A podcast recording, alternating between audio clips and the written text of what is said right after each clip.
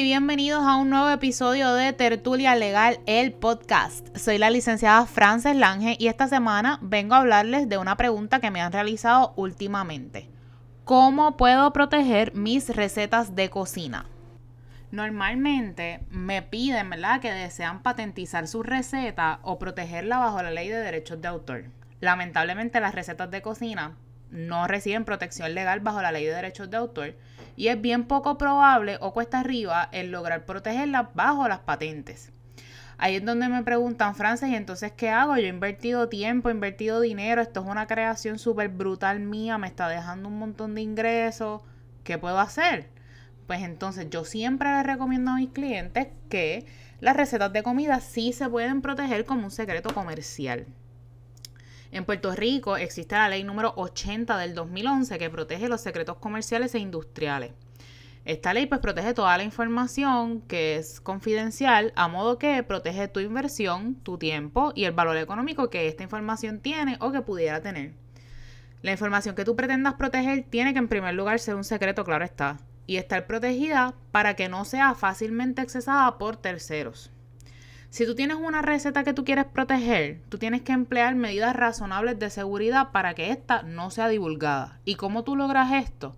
Pues mira, en primer lugar, tú debes de poner a tus empleados, tus suplidores, en fin, a todo el mundo que pudiera tener acceso a esa información, a firmar un Non-Disclosure Agreement.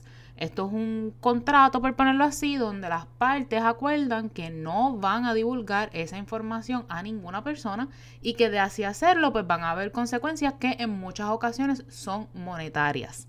En segundo lugar, tú debes rotularla como confidencial, guardarla con las debidas precauciones, ya sea bajo llave, en una caja fuerte, en una caja de seguridad del banco.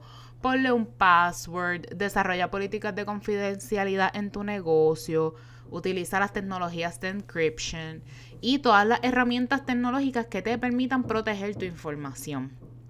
Tú la vas a guardar con, mira, con el alma. Como mismo tú guardas tus passwords, tu información del banco, etcétera, con muchísimo recelo y cuidado.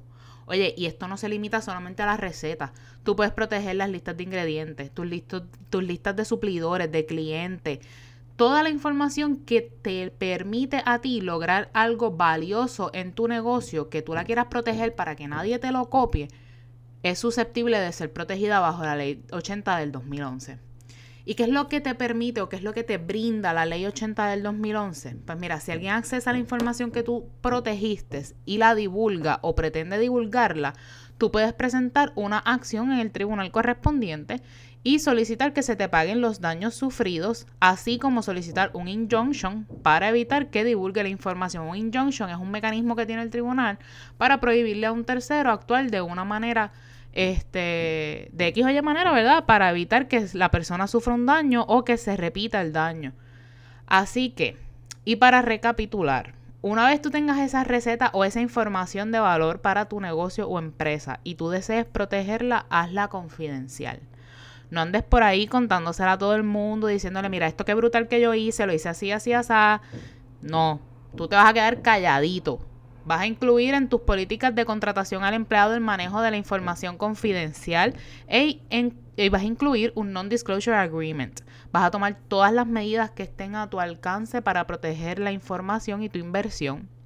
Porque de lo contrario no vas a protegerla y, no vas a poder pedir que se te resalzan los daños en la eventualidad de una divulgación no autorizada. Si tú tienes duda, tú agarras ese teléfono y tú llamas a tu abogado y tú te orientas para que todo esto tú lo puedas hacer, mira, conforme a la ley y estés bien protegido. Amigos, eso ha sido todo por hoy. Como siempre, yo les recuerdo que pueden enviarnos sus preguntas o sugerencias a través de todas nuestras redes sociales de Tertulia Legal, el podcast o de nuestra oficina Frances Langelo PSC. Y que no olviden suscribirse a nuestro podcast por todas las plataformas de streaming para que no te pierdas ni un solo episodio. Hasta la próxima.